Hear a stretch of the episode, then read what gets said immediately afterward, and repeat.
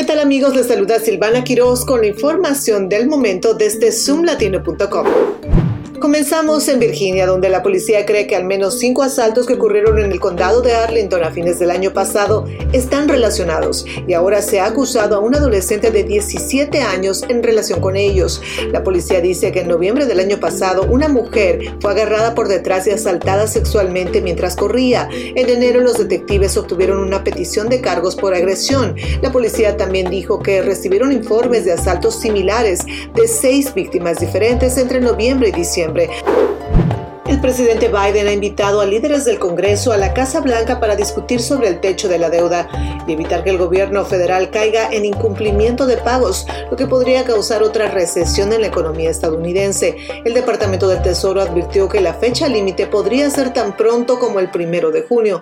El techo de la deuda actualmente está establecido en alrededor de 31 billones de dólares y la administración Biden ha utilizado maniobras presupuestarias para proteger la economía mientras se busca elevar o suspender el límite.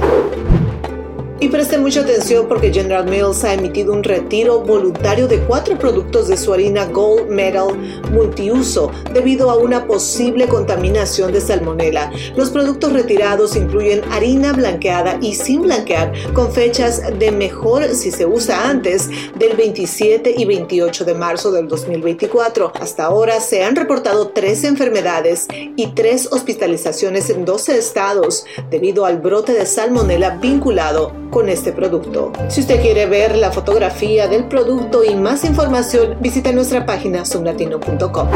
Estas fueron algunas de las noticias del momento por aquí, por radio éxito24.com. Les saludo Silvana Quiroz. Hasta la próxima.